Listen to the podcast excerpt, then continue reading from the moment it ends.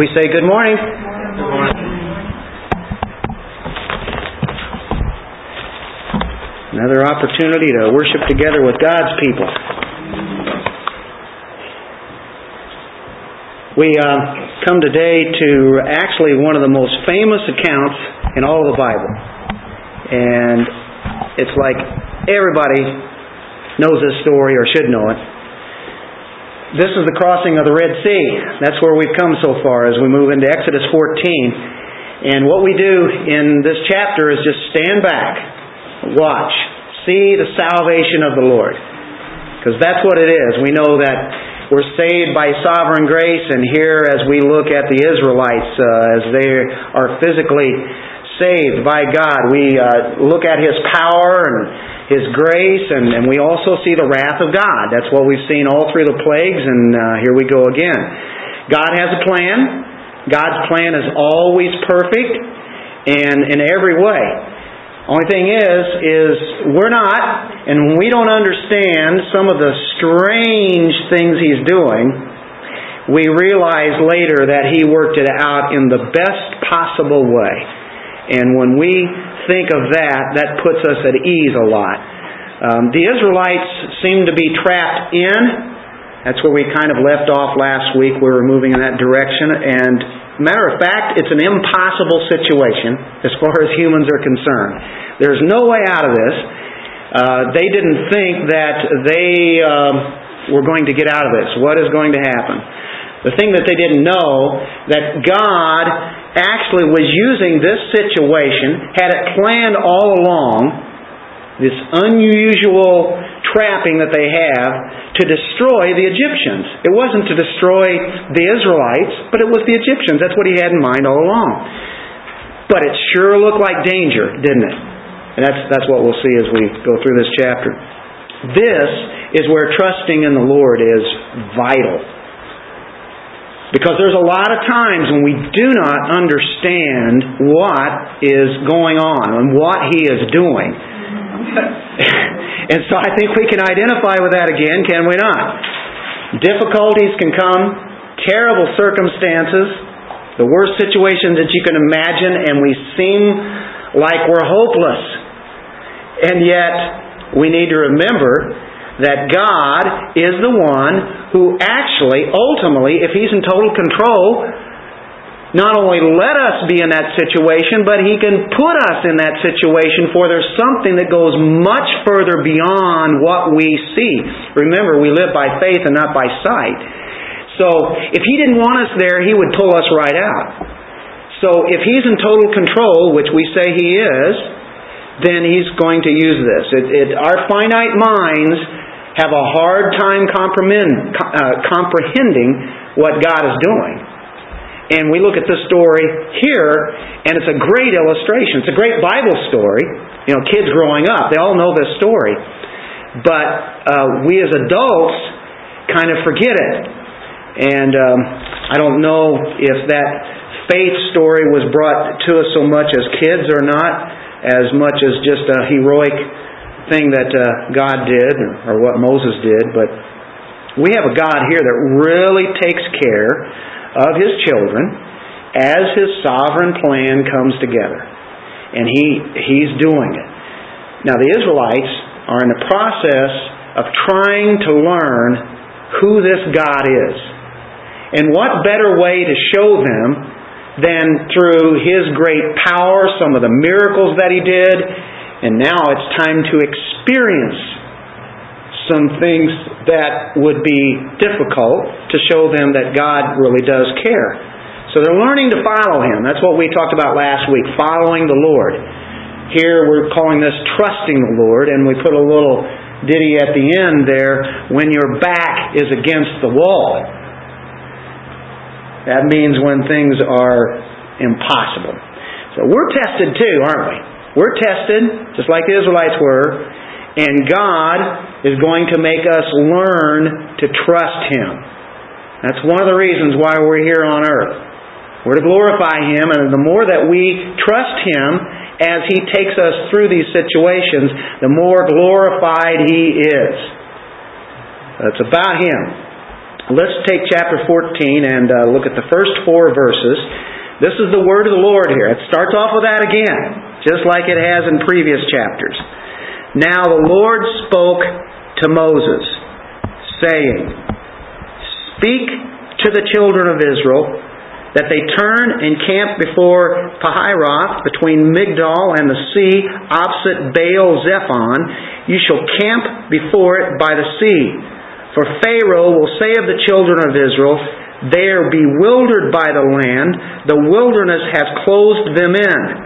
Then I will harden Pharaoh's heart so that he will pursue them, and I will gain honor over Pharaoh and over all his army, that the Egyptians may know that I am the Lord. And they did so. We're getting near the end of the story about the Egyptians and Pharaoh, aren't we? We've done the ten plagues, and now we're into this deal involving the Red Sea.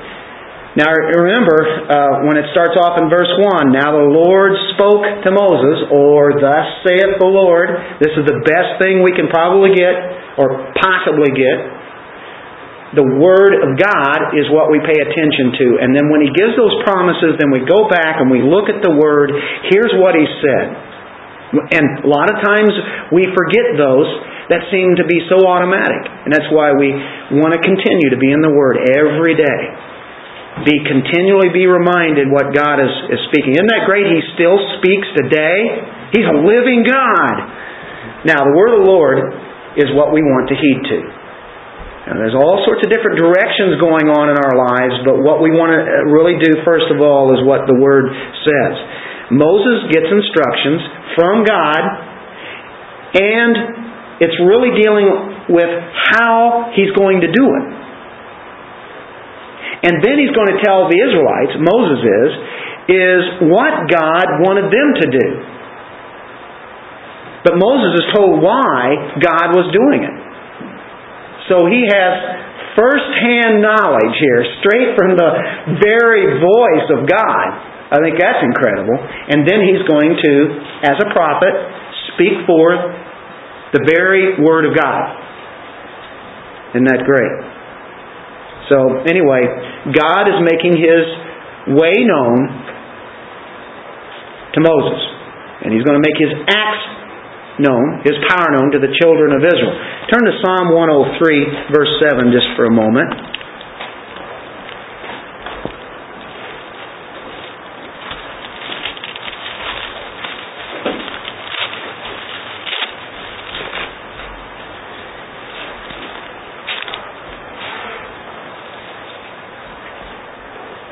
Said, He made known His ways to Moses, His acts to the children of Israel. So He made His known His His ways are known to Moses, and the very acts that He's going to do, the Israelites are going to see that. But they're told what to do, but they don't really know what the inside information is. Now they're sent to a dead end street here. Who sent them there? Pharaoh? No. God did. He did it on purpose. It wasn't by accident. God knows what He's doing. This is kind of where we left off last week, being led by God into this place. There's nowhere else to go.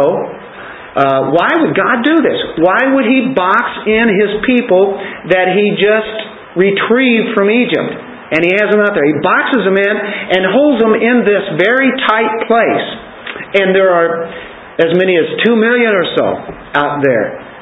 And it's like, okay, now what do we do? They're feeling just fine, but when they start hearing the Egyptians coming on, and do you hear that? That's the Egyptians. That was part of this message that we had to be put in there. Did you notice how that timing is working we can make it work. okay. Just to the north, stands the fortresses, the massive stone buildings that are uh, up north from them. And that's where uh, Egyptian uh, soldiers are too, the, a guard there. To the west, you have Ramesses and, and Goshen. That's where they came from. I don't think you want to go back there. And to the east you have the Red Sea, and you're not going to get anywhere if you head south. So you have the uh, fortresses, you have the desert, oh, you have the Red Sea. I mean, what are we going to do? Pick your poison. You're backed up into a place. No back door. You can't get out here like this. I think they're very vulnerable. And if you had a military strategist here, I would say, boy, he goofed up. He didn't look at the map. He doesn't know the area. Only thing is, God is the strategist, and he knows what he's doing. And he has in mind a plan to do something with the Egyptians. Now, this is what God told them to do here. Uh, this is where you camp. That's what I want you to. So that's the information that Moses gives to them. Now God has a design. And these are very strange orders indeed. Now the trap, it's for, like we say, the Egyptians. Although it looks like from human minds, God has made a mistake. He's made an error. But God had already prearranged that He would get the enemy into the tightest of all spots. That's what He wanted to do. He wants to get them there. I think He's a very ingenious strategist because He plans things long before it ever happens, even before creation. He can do that, can He? God wanted the Israelites to go there and to know that God is the one who fights the battles. They can't fight. They have no army. They sure have the numbers, but they don't have any training. They don't have the weapons. They're just out there depending upon Moses, who is depending upon God. He wants them to learn to wait, to watch, to trust, and that's why He put them there the way that He did. And how many times have we been backed up in corners and God is just wanting us to watch, wait, trust? In the meantime, He's doing a thing on the enemy. And He does something that we have seen all through the first 13 chapters and on right into the 14th chapter, and it's the hardening of Pharaoh's heart. So to make sure that his strategy works, God does what he had done already in the plagues. He hardens Pharaoh's heart. Look back in Exodus 4:21 and we'll go through a few of these just for review. And the Lord said to Moses, "When you go back to Egypt, see that you do all those wonders before Pharaoh which I put in your hand, but I will harden his heart, so that he will not let the people go." Interesting, isn't it? That was before all this stuff started happening. That's what he told Moses. And you remember that Moses really had some difficulties with all this. He balked and said, you know, he made all sorts of excuses. And here he is at the end. God tells him to do something. What does he do? He does it. Go tell them this. You do this. And so he's doing it. Now, chapter 7, verse 3. And I will harden Pharaoh's heart and multiply my signs and my wonders in the land of Egypt. It's all about God, isn't it? Chapter 9, verse 12. But the Lord hardened the heart of Pharaoh, and he did not heed them, just as the Lord had spoken to Moses. Sound familiar? Chapter 10, verse 1. Now the Lord said to Moses, Go into Pharaoh, for I have hardened his heart and the hearts of his servants, that I may show these signs of mine before him. Chapter 10, verse 20. But the Lord hardened Pharaoh's heart, and he did not let the children of Israel go. That was the eighth plague there chapter 10, verse 27, the ninth plague. But the Lord hardened Pharaoh's heart, and he would not let them go. Chapter 11, verse 9, tenth plague. But the Lord said to Moses, Pharaoh will not heed you. Why? So that my wonders may be multiplied in the land of Egypt. So Moses and Aaron did all these wonders before Pharaoh, and the Lord hardened Pharaoh's heart, And he did not let the children of Israel go out of this land. So this is what God has planned. I think that you could compare God to a master chess player. Do we have any chess players here today? Aha! Ah, I knew. Yeah, yeah, okay, great. Well, I'll tell you what, I played as a kid and my brothers just beat me to death on it and I never have played since. But it's a good game. So don't expect me to play with you. You guys would blow me away. But God, he, you know, He's a master at this. He gets Pharaoh to move his king into checkmate. And Pharaoh doesn't even know what's happening. He gets him to go right there, and he thinks he's making a great move. Matter of fact, not only is this a great move, he's going to win on this one. I've got him now. Have you ever been there and been surprised? Uh, Pharaoh was tempted to think that he could get back those Israelites. Or if nothing else, just kill them all. Yeah. They can't get away with this. You know what? God didn't really have to make him do that. In this hardening of the heart, I want you to think about it. He doesn't make people do what they don't want to do. Do you know where I'm going with this? Because, or even there, it's not going to be something that is opposite or contrary to their normal behavior. He's inclined to do these things already. But God does His work in that too. You see the nature of man. He wants to do evil. God can then just make him more and more hard. As we've seen Pharaoh also uh, be hardened uh, on his own. But we see that God is coming to play and He's just using natural man and the inclinations that man has. And this is the way that Pharaoh goes. And it's still part of God's plan. Who gets the glory? God does. What seemed a very easy victory here for Egypt, we can just pick them off. It turns out to be a terrible defeat for them. The Lord gets all the glory. so you can see why he said, I'm going to take my people out there, set up the trap, lure the Egyptians in. We win. A great plan, isn't it?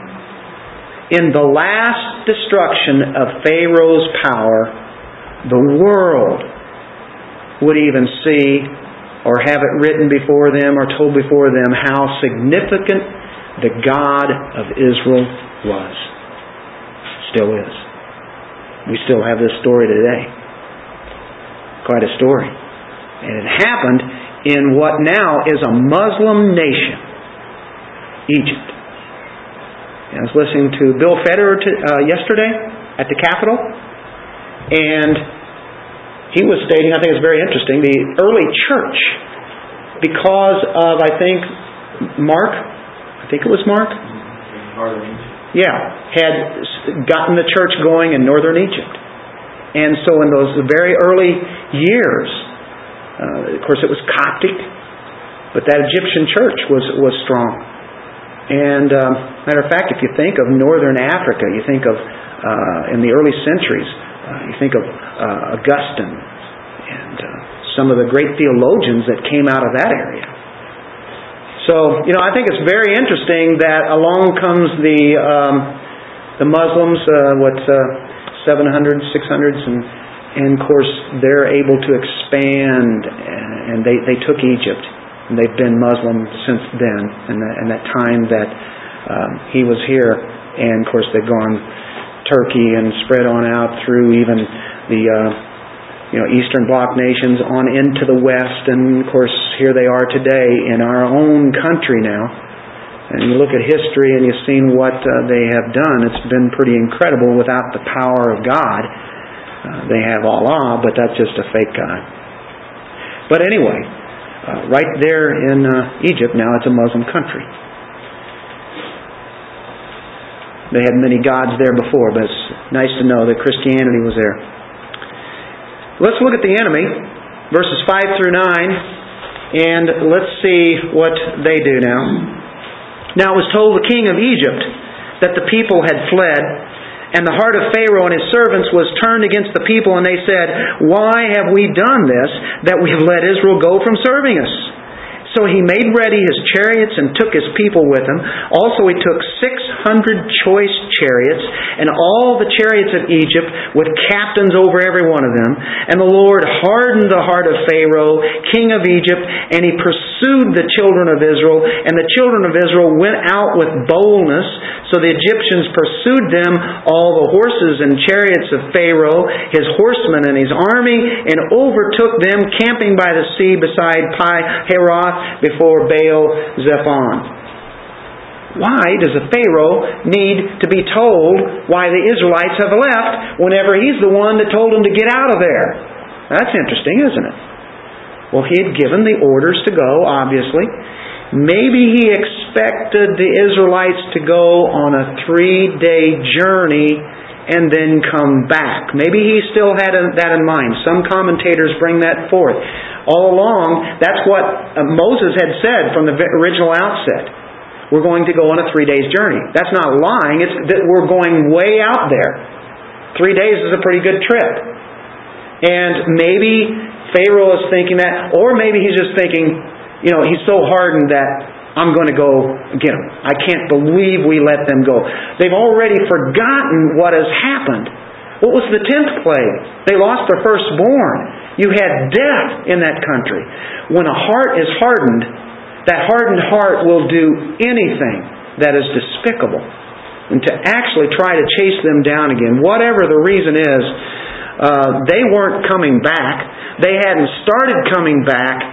And, you know, as they keep on going, and maybe now that he's getting a report where they're at, he's thinking, oh, oh we, we've got him. We can get him.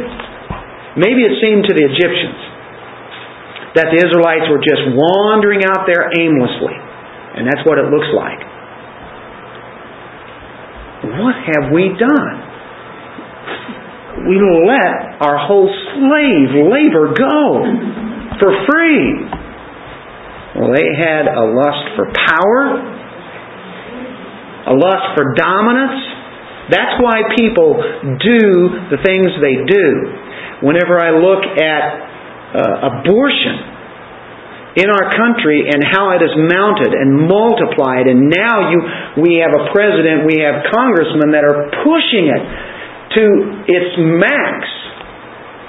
You know, the furthest it's ever been trying to get it up to the point of uh, what? As soon as they, they come out, you can make a decision even. Is that what they want, like the Roman Empire? I mean, how far can this thing go? How, you know, isn't there any kind of thinking here of maybe we're putting people to death? No, not at all. They don't think that at all. And it's not even people. You know? Well, we know about this. I'm not going to just harp on that, but it's that's a hardened heart. I mean, that is so hardened that, you know, a, a, a human being and having their lives taken like that in such a terrible way. But it's all about power. And it's all about dominance. And that's why these leaders are into doing what they want. Well, anyway, they're not coming back. The Israelites are not. This is too much for Pharaoh. He's going to chase them down. And you'll notice in verse 6 so he made ready his chariots, took his people with him. Look at this. He took 600 choice chariots. All the chariots of Egypt with captains over one of them. He took the best of the best. Got the best army. He got the special forces. That's really what this is. When, you, when you're talking about 600 choice chariots, you have special forces in military. That's what he's got out there now. The whole army is even pursuing them after all the plagues, is the best army going to defeat this Almighty God? What a hard human heart. And if it weren't for God who came in and changed our heart, regenerated us, we would have the tendency to do some of the same things. Who knows what we would do? I don't know. I don't have the power to do good things. All my righteous acts are as filthy as rags. But Christ in me now wants to change those, and now I can offer up to God by uh, the Holy Spirit who lives in us things back to God that He accepts and that He rejoices over. That's an amazing thing, isn't it? That He'd do that to us. Well, they're going to get what's coming to them, no doubt about it. Every one of them. Did Pharaoh actually think that he could take Almighty God on? He was the world power. This nation was it. If anybody could do it, it was going to be these Egyptians. The worldly power cannot defeat God. So no matter what's happening in our government, no matter what kind of situation we have here or how far it goes, who knows, it cannot defeat God. It'll never defeat God. And even though it looks like it's happening, it's not happening. God is using it. I don't know how. You know, it, it you know, it sure looks horrible. But I know, and you guys know, that He's going to make this work out for good. He has a plan. I, I can't understand it. But I look at this story and I can say, hey, I don't know the details, but we're on the winning side, guys. We are on the winning side, and we win every time. Well, God gave him up to the passions of his heart. He hardened it. That's again, that's what he says in verse 8. And the Lord hardened the heart of Pharaoh, king of Egypt, and he pursued the children of Israel.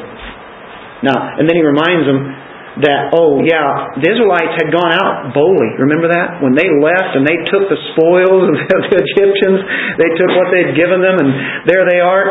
And then they're seeing all the firstborn that were dead and they were burying them and they're going out of that country victorious and they know God had done a great work. And so they went out that way. And remember that because in a few moments we're going to look at something different. So they have a lot of courage, they have a lot of bravery. Uh, this whole thing, they, they've had triumph. And, and you get to experience that sometimes in your Christian walk, don't you? And it great? Then the enemy comes along. And he says there that the enemy comes and overtakes them. The horses, the chariots. Oh, here they come. You can imagine the sound, the noise of those chariots, all that great army coming on. Israelites are going to hear that. So now we have verses 10 through 14 we go into Act 3 as we look at this theater. It's building up, and Moses, oh, oh, oh, oh, whoop, whoop, whoop, I'll skip that. Got to go back to 10, not 13. And when Pharaoh drew near, the children of Israel lifted their eyes, and behold, did you catch that? They lifted their, and behold, the Egyptians marched after them. So they were very afraid. And the children of Israel cried out to the Lord. Then they said to Moses, Because there were no graves in Egypt, have you taken us away to die in the wilderness? Why have you so dealt with us to bring us up out of Egypt? Is not the word that we told you in Egypt, saying, Let us alone that we may serve the Egyptians? For it would have been better for us to serve the Egyptians than that we should die in the wilderness. Mm. They saw things, they heard things. God has just told them all along, or Moses is telling them, you know, and you know what they're going to do. God has a plan here, and fear comes in in a huge way. They have just been victorious, and now this. And you know what they did? They did here. They lifted up their eyes, or they took their eyes off of where they should have been looking, looking at God, looking at the direction that He's given them. We go back to Exodus 13, verse 21. Remember this? And the Lord went before them by day in a pillar of cloud to lead the way, and by night in a pillar of fire to give them light, so as to go by day and night. He did not take away the pillar of cloud by day or the pillar of fire by night from before the people. And that means all the way through. He never took that pillar away. He's right there. And instead of looking at him and saying, no problem. God's got this under control. It doesn't look good, but I'll tell you what, I'm, I'm going to trust. So I've seen what He's done already. No, what do they do? They look at the enemy, which looks so powerful and so menacing. And so they're looking at the worldly way. They keep their eyes on that fiery pillar. They're going to be all right. But then they took their eyes off the Lord they looked back and they saw this. The enemy's coming. They not only became frightened, but what did it say? They were very afraid. That's not faith. That's the opposite of faith. Now they're doubting. They're doubting what? God and who He is. Now, things were going, had been going well. They obeyed the Lord. That's the way it went throughout the rest of the history of Israel. When things were going good, amen, you know, they could praise the Lord, you know. Eh, but then they would do things that would be displeasing to God, and then He would have to punish them to wake them back up. And time and time again, then He sent the prophets. You remember the judges before that. Everyone did right what was in His own eyes. And then they'd get a judge and turn it around and be fine, and then all of a sudden they'd get their eyes off, you know, and everything's going fine. Well, here we go again. When things look difficult, they start to complain. Now, we've seen them complain before, haven't we?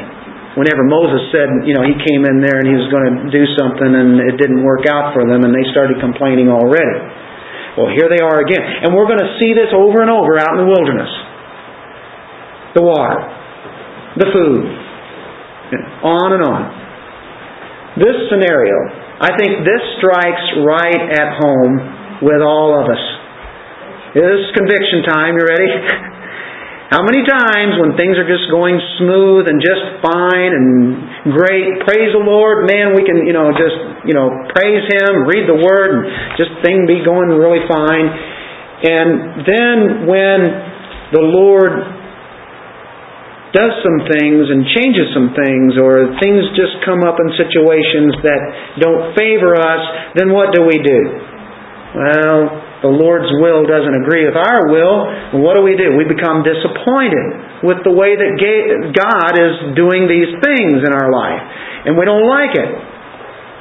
So when we start to forget God's promises, when we start to imagine the worst, how, easy it is to do. I say we because I'm included in here because that is the battle.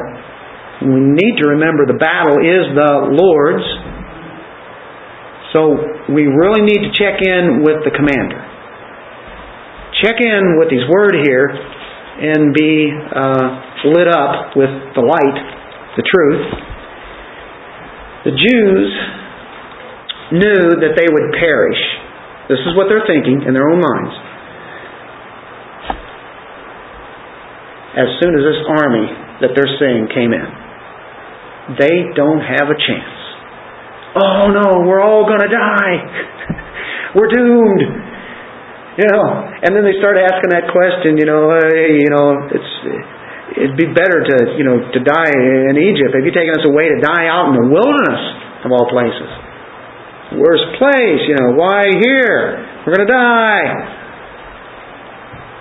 And all God is doing is putting on display the promises that He's made.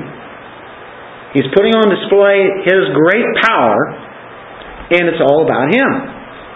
And so, if we remember, in this grand theater, the star is not Moses, and it's not the Israelites, it's sure not the Egyptians, it is God. So what do they do? They they cry out to God, and I have to give some encouragement to there because they did turn to the Lord. First thing they did, they cried out to the Lord.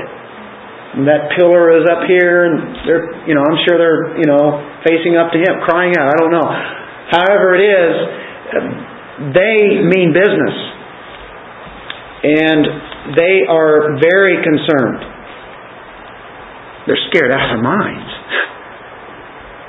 And if you heard the sounds and you knew what was getting ready to happen, you'd probably think, oh, we're at the end of the rope. This is it. We did all that and now we come out here and that's it. But as soon as they cry out to God, here's the next step they do. They go to Moses and start complaining. What better guy to go to than Moses? He's the one that brought us out here. Let's go to him. They look for someone to blame. That's the way that sin always works, isn't it? When things aren't going right and start blaming God or crying out to Him and nothing happens immediately, then what do we start doing? We start trying to find somebody to blame. Well, Moses is an easy pick.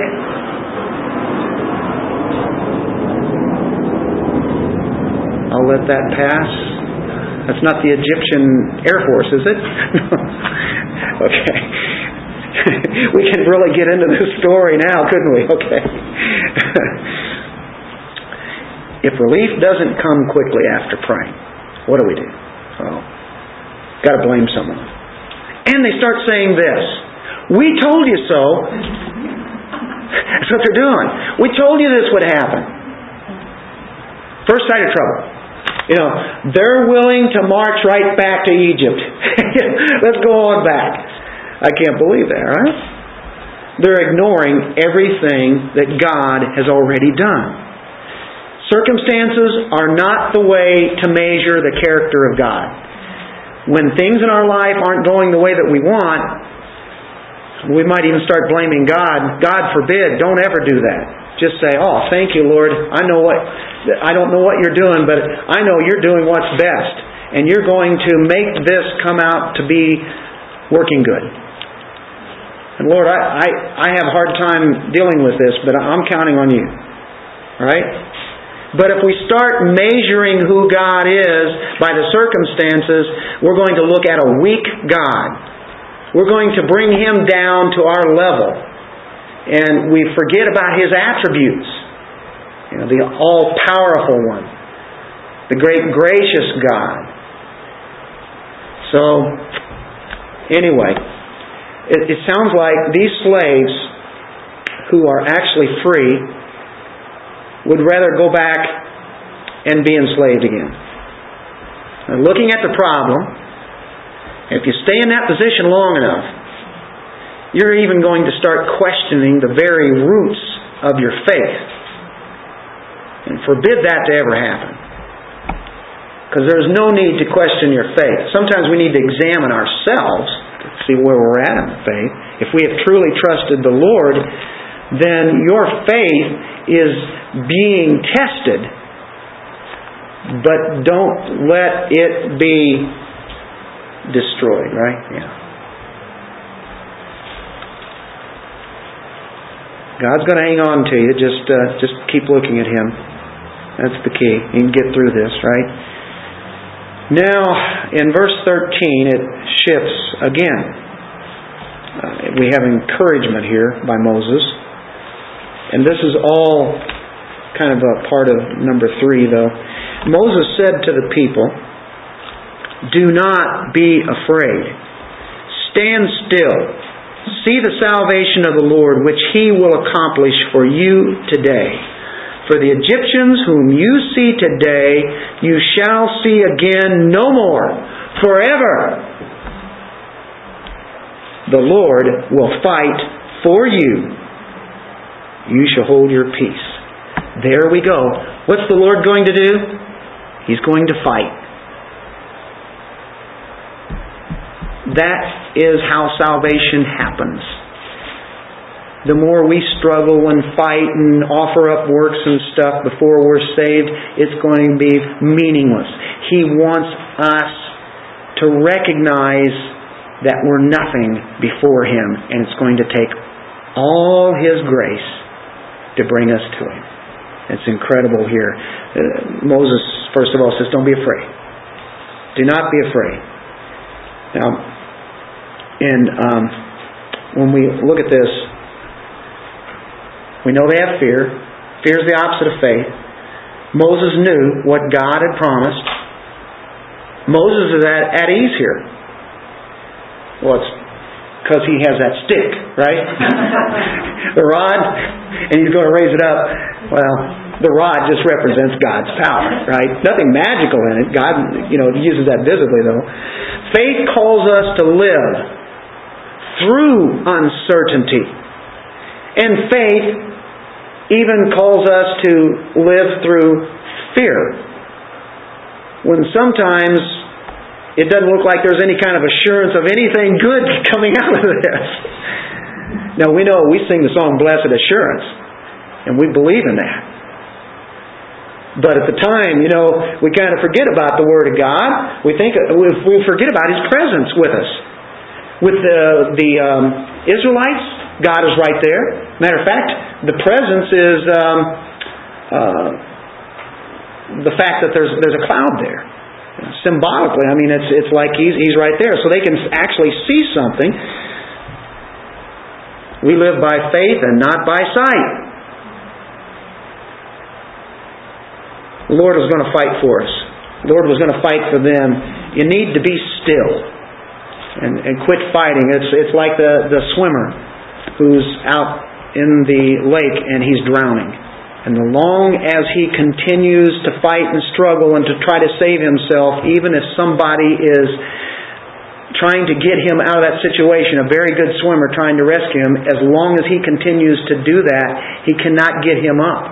But as long as he, as soon as he stops, and then that one can rescue him. Psalm 46:10. You know, the Psalms have a lot to say about this Red Sea situation. I mean, this is such an awesome story. The Israelites had to be reminded about God's power. Not only in the Psalms, but you'll see it in the prophets. Throughout the Old Testament, you'll see this story. But let's look at Psalm 46:10. You've heard of this one. Be still and know that I am God. I will be exalted among the nations. I will be exalted in the earth. May not be right now. Ultimately, he's getting his will done. But one of these days, as he says, Our Father who art in heaven, hallowed be thy name. Thy kingdom come, thy will be done on earth as it is in heaven. Now, his kingdom, he's ruling. We know that. But there's still things happening that do not honor God. And we hate those things. And sin is happening, right? He's, he's conquered at the cross, but it still is something to happen. So we have a kingdom now, but there also is a kingdom to come that we look to, and where He will be exalted, and every knee shall bow, and every tongue that will confess that Jesus Christ is Lord. Rest in that. Be still. Know that He's God. Stand still Quit fearing. And it is very strong in the Hebrew whenever he says stand still he's talking about don't fear, stand still. It's almost like saying this Shut up! Be quiet!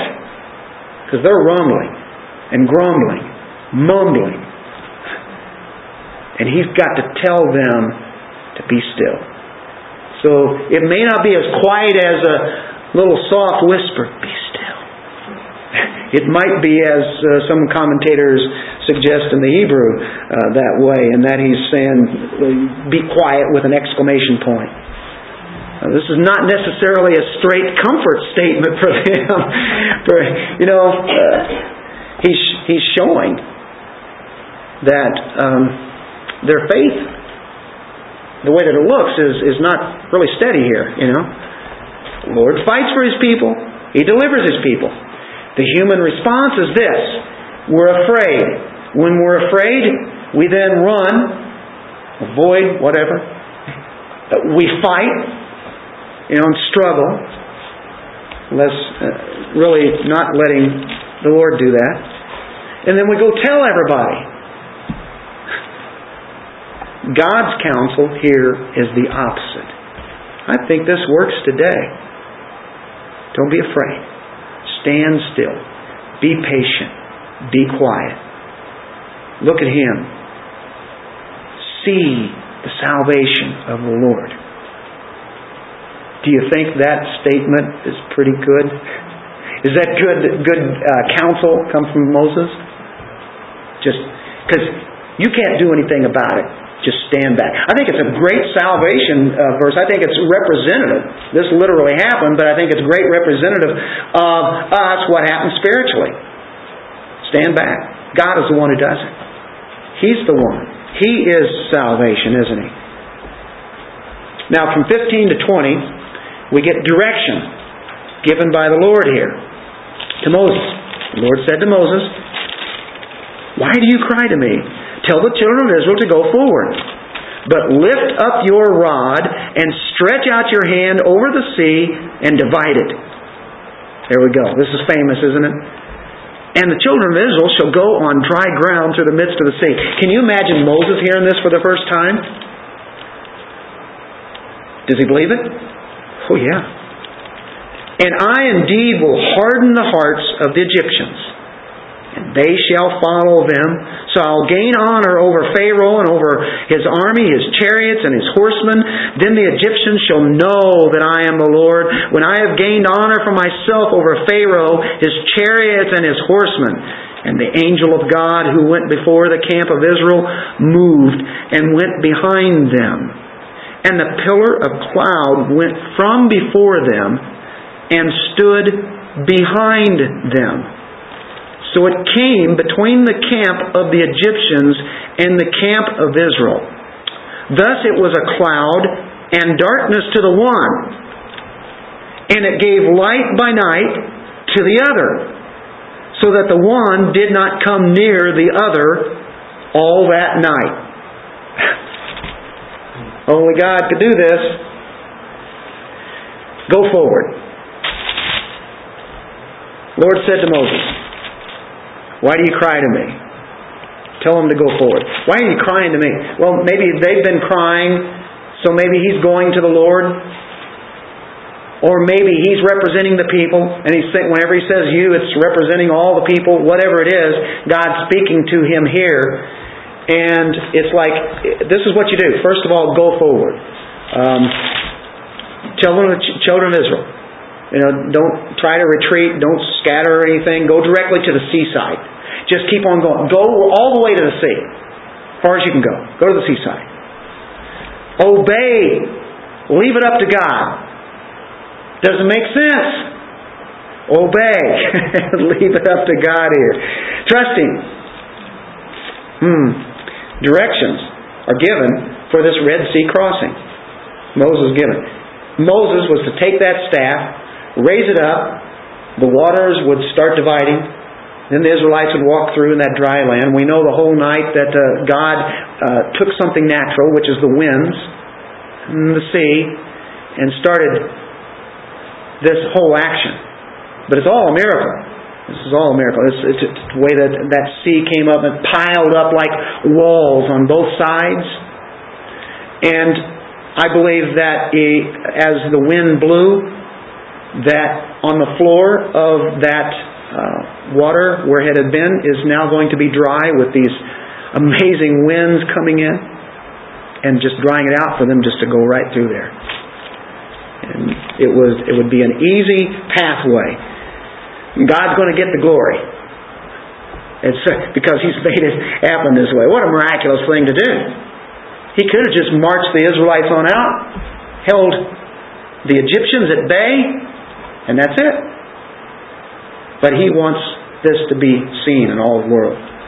Now, what I find fascinating is the cloud that was up over them is now going to stand between the Israelites and the enemy. It was in front, now it's in back, and it's like a wall that the enemy can't get to them. So he does hold them at bay for a little bit, is going to lead them on in. The angel of God. We should always be reminded here that uh, this is the presence of God here. This angel of God in, in the presence. I, and I think uh, a lot of times when we see this angel of God, the angel of God, who other than the presence of God, who other than who? Jesus Christ. How does God show himself, reveal himself? His Son. He doesn't leave his people. By the way, when you run into the rock in the wilderness, Guess who that is? He doesn't leave his people without protection. He doesn't leave, leave his people without care. The cloud is giving light to the Israelites at this dark night. And at the same time, over on the other side, in the other enemy's camp, it's totally dark. They can't do anything.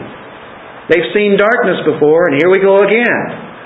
But the Israelites are just being able to do whatever they need to get done. Amazing how God works. Okay, now let's go into the final act of this great work that God does in, in this chapter, on this theater, 21 through 31. Then Moses stretched out his hand over the sea, and the Lord caused the sea to go back by a strong east wind all that night, made the sea into dry land, and the waters were divided. So the children of Israel went into the midst of the sea on the dry ground, and the waters were a wall to them on their right and on their left. And the Egyptians pursued and went after them into the midst of the sea, and all Pharaoh's horses, his chariots, and his horsemen. Now he comes back and explains some more. Now it came to pass in the morning, watch, the morning watch, that the Lord looked down upon the army of the Egyptians through the pillar of fire and cloud, and he troubled the army of the Egyptians. And he took off their chariot wheels so that they drove them with difficulty. And the Egyptians said, Let us flee from the face of Israel, for the Lord fights for them against the Egyptians. then the Lord said to Moses, Stretch out your hand over the sea, that the waters may come back upon the Egyptians on their chariots and on their horsemen. And Moses stretched out his hand over the sea, and when the morning appeared, the sea returned to its full depth while the Egyptians were fleeing into it. So the Lord overthrew the Egyptians in the midst of the sea. Then the waters returned and covered the chariots, the horsemen, and all the army of Pharaoh that came into the sea after them. Not so much as one of them remained. But the children of Israel had walked on dry land in the midst of the sea, and the waters were a wall to them on their right hand and on their left. So the Lord saved Israel that day out of the hand of the Egyptians, and Israel saw the Egyptians dead on the seashore. Thus Israel saw the great work which the Lord had done in Egypt. So the people feared the Lord and believed the Lord and his servant Moses, who they complained to. Last part here is the mighty power of God is displayed. We've seen the setup on this. We know the story. And this is all a revelation of the greatness and power of God. What reason do we have to fear when we really concentrate on this power of God? The psalmist, like I said earlier, would praise the Lord for his mighty works at the Red Sea. You can go into Psalm 66, 78, 80 through 81, 105 through 106, 136. And there will be passages alluding to this story. And it's to remind the Israelites. They were, they were not to ever forget this. The prophets did the same thing. And he opens a path through the sea and it's um, this is all taking place through the night. East wind is drying out that bed. This is all a supernatural event. God's using natural things. He's bringing confusion to the Egyptians as they are pursuing now. This was a terrifying confusion. What a mess it had to be. The form of wheel trouble. You ever had a flat tire? I don't know what happened with these wheels it says in 25, he took off their chariot wheels. I mean, yeah, they're going to have all sorts of trouble. You know, they get in that area, and all of a sudden, now what are they going to do? And of course, you know, the water starts happening, and then the mud happens. All sorts of chariot problems and wheel troubles, and they're seeing the Israelites, you know, and they're they're so close to them, and now they're having trouble. They're saying only God could have done this, the true God. And you know what? What I see whenever I think about this, I see favor on his people. And then I see the other ones, he didn't give them favor. He didn't let them cross the Red Sea and then chase them all over the wilderness after that. Well, let's look at Psalm 77:11.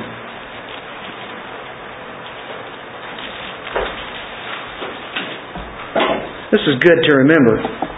This is easy. I will remember the works of the Lord. Surely I will remember your wonders of old. When you don't think He's powerful enough, just think about this story we're looking at today. This is not a fairy tale. This is not just a little children's Bible story for some entertainment. This really happened. Look at verse 16. The waters saw you, O God. The waters saw you. They were afraid. They're going to they're going to do whatever he says. The, the depths also trembled. The clouds poured out water. The sky, did you know there was a storm happening at the, at the time that they had crossed the Red Sea? As the Egyptians are coming in, here comes this great storm. The clouds poured out water, the skies sent out a sound, your arrows also flashed about, the voice of your thunder was in the whirlwind, the lightnings lit up the world, the earth trembled and shook. Your way was in the sea, your path in the great waters, and your footsteps were not known. You led your people like a flock, here you go, by the hand of Moses and Aaron. Do you have chills down your spine right now? The waters are obeying God. The out of the sky comes uh, just a great, tremendous storm, awesome whirlwind. Who knows what all is going on at this time? If you're an Egyptian, you have to be scared to death. And they were. And they were swallowed up by the water. But here it is. He brought these people through this, his own people. Like a flock, he led them to, using Moses and Aaron. That's out of just Psalm 77. God delivers the people through the dry land and the sea. That's His grace. His grace is seen when He puts favor on them. And yet at the same time, we're seeing the wrath of God. Israelites didn't deserve this. They didn't deserve this great grace. Not a single Hebrew was hurt. Unscathed and all the Egyptians were killed. I think this is a great picture of redemption and resurrection. They come up out of the sea. Promise of things to come. What about God's wrath on the enemy? God brings payback. Do you remember the drowning of the baby boys of the Hebrews? Well, here's a drowning in the Red Sea. God says, I remember that. Watch this.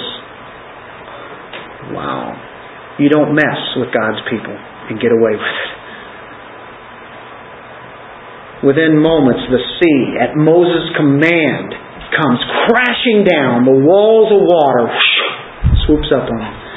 The Egyptians have been entering the water. They're all in there. The water went right back to its place like it had been. The entire army is wiped out. Egypt pays the ultimate price. And then in the last couple of verses, 30 and 31, here are God's people. They see all this. What a great work. So the Lord saved Israel that day out of the hand of the Egyptians. And Israel saw the Egyptians dead on the seashore. That could be rather frightening. But I think in this sense, I think they are glorying in this because they just know what God had just done. And they, they were, it was made very evident to them their enemy is done. Not going to be coming after them anymore. Not the Egyptians. we might have different enemies out there, but you know God's protecting them. The enemy is defeated and the Israelites experience yet another victory. They're washed up on the shore. Their escape is complete. They're on the other side. That's number one thing. That's what they see. I like verse 31 so good. Thus Israel saw the great work which the Lord had done in Egypt. Not them, but the Lord. In Egypt, where they'd been slaves. What the people do? Remember the fear that they had a while ago? We are to fear God. Have that right kind of fear of that holiness that He has. But then put it in proper perspective. Recognizing that He allows us to see His holiness. And He allows us to be in His presence with great grace. The people feared the Lord and believed the Lord. Those really go together. God's promise was true. God did everything. They couldn't take any credit. They just walked through. It was easy. It was a like a walk in the park. it a cakewalk. I mean, this was simple. They just walked on through. Their fear is this right kind of fear, the healthy fear. They're having a relationship with God. They're seeing something they haven't seen before. Every time that they see something, and in the fear that they had, actually it turns out to be good, doesn't it? God already had that in mind. It wasn't like He's saying, "Oh no, what am I going to do now? I'll figure something out. I know I will." But does God ever do that? No. Has it ever occurred to you that nothing ever occurs to God? I used that one time. Sorry about that, you thought. Long time ago. How could they not believe God? They gave God glory here. They, they fear Him. They believe Him. They're, they're now identified with Moses. And in the New Testament, it said they were baptized into Moses. They were baptized in the sense when they went down into the Red Sea and walked out of there. You know, that represents there's there's new life here. You know, um, that's the idea when it says, and that's what baptism means the most to be identified. They were identified with Moses, who is identified with God. Now, it's interesting that the historians say after looking at history, that the Red Sea was a very unfriendly place for a long time to the Egyptians. It is stated in the history that 17 years later they came back to the Red Sea. They held it in awe because they know what the true God of Israel did there. They couldn't deny it. They lost all of their army, their best, all of them. They're done. The firstborn are done. So the Red Sea was like, uh uh-uh, I'm not even going there. What can we learn out of this? I think we've seen it as we've gone through. Is this really application stuff? This story brings us right into us. Sometimes eh, I've got them up there, I think, on, on the screen. It takes tight places to break out of old habits. God has to squeeze us in sometimes. There are old habits that we're still carrying around, and He might take us to the extreme to where we have to trust in Him to get rid of those old habits. Number two, when we're closed in on all sides, we don't have anywhere to go. This is too easy, but it's too hard. The only place to look to is God. Number three, we've sung that so many times, the battle belongs to the Lord. The battle belongs to the Lord. He gets the glory. He does the fighting. Another one is the Red Sea, or the Red Seas that we have. They open, they can close at the command of the Lord. Have you guys had Red Seas in your life? Much. he opens them, he closes them.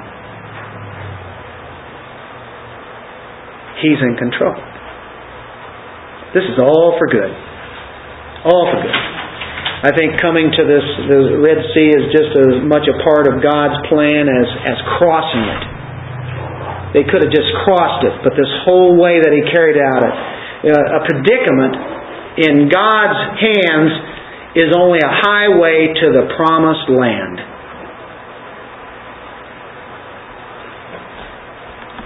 Chuck Swindoll said that. I thought that was rather interesting. A predicament in God's hand, it's only a highway to the promised land.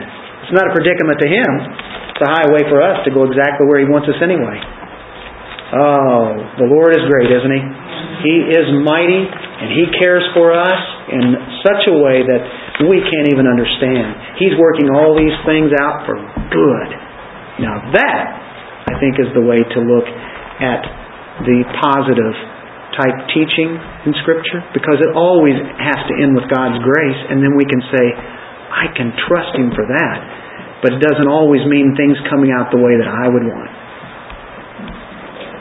We have a better life coming. It's great now, much better to come. Let's uh, pray.